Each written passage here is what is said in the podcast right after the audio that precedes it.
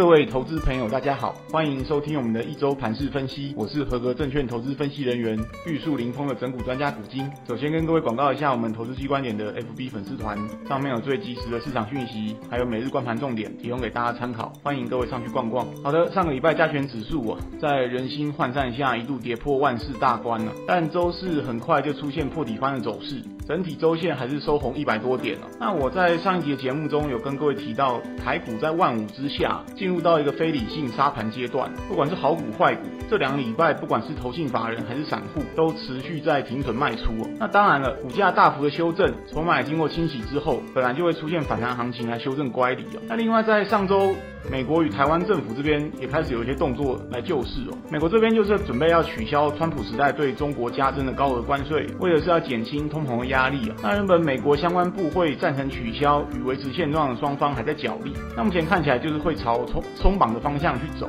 只是不知道具体的项目还有金额，还有宣布的时间。那台湾这边的金管会则是透过媒体开始放出风声哦，所谓救市十八招哦。来试图稳定市场信心了。好的，回到本周盘势的看法，我会认为目前反弹虽然在进行中，但只是在修复先前恐慌杀盘的超跌段。上一集提到的，目前科技股，特别是半导体族群这边呢，目前是处于一个估值下修的迷航阶段了。大家对于科技股的合理评价仍然在寻找共识。所以即使短线上半导体股价跌升，但大家仍是谨慎保守在做交易，整体追加意愿是不足的。那本周能否延续反弹？除了看美股之外，另外就是成交量需要适度放大，才有利反弹延续。那不过对多头来说比较好的一点是，上周五美国公布了非农就业数据，结果是超出预期的好，那显示出当前美国经济还是具有韧性，这也增强了 FED 在月底升三码这个底气。那当时美美股的四大指数在数据公布后是全面下杀，那不过没隔多久之后就收复了原本的失土，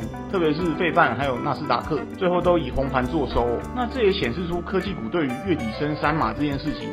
似乎已经逐渐免疫了，这点提供给各位参考。那再来是焦点新闻部分，除了刚才提到的政府救市还有经济数据之外，上周还有一件值得关注的事件是斯里兰卡宣告破产。没错，斯里兰卡是一个财政拮据的小国，对全球经济的影响也极其有限。但它的结局其实是当前全球高通膨还有资金收紧环境下的一个缩影，特别是在 FED 暴力升息之下，全球资金流动性不像往年如此充沛活络。未来可想而知哦，会有。更多体质不佳的企业或国家顶不住债务还款的压力，而宣告违约破产，这点也需要长期持续的关注。最后，我们来看一下上周的强弱势族群哦。上周资金集中的强势族群在于车用零组件、工业电脑还有网通哦，蛮多都是中小型的公司。其实这些股票，坦白来说，一个共通逻辑就是晶片供应恢复正常的受惠股。像去年汽车、网通与工业电脑这几个产业，由于晶片缺货，是有苦难言啊。现在积压的订单终于可以顺利出货，预料相关个股营运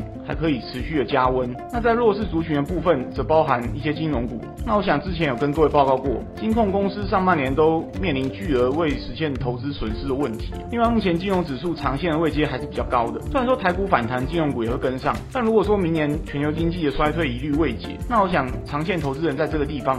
先停看听会比较合适。好的，节目到此进入尾声。近期盘势每天波动很大，我在投资机关点的粉丝团上也会分享每天的观盘重点给大家参考，希望对各位的操作有所帮助，在股市里能稳中求胜。最后不免俗套跟大家说，如果以上内容各位觉得有帮助，请记得按赞、分享、开启小铃铛，顺便加入投资机关点的粉丝团。我是整股专家古今，我们下次见。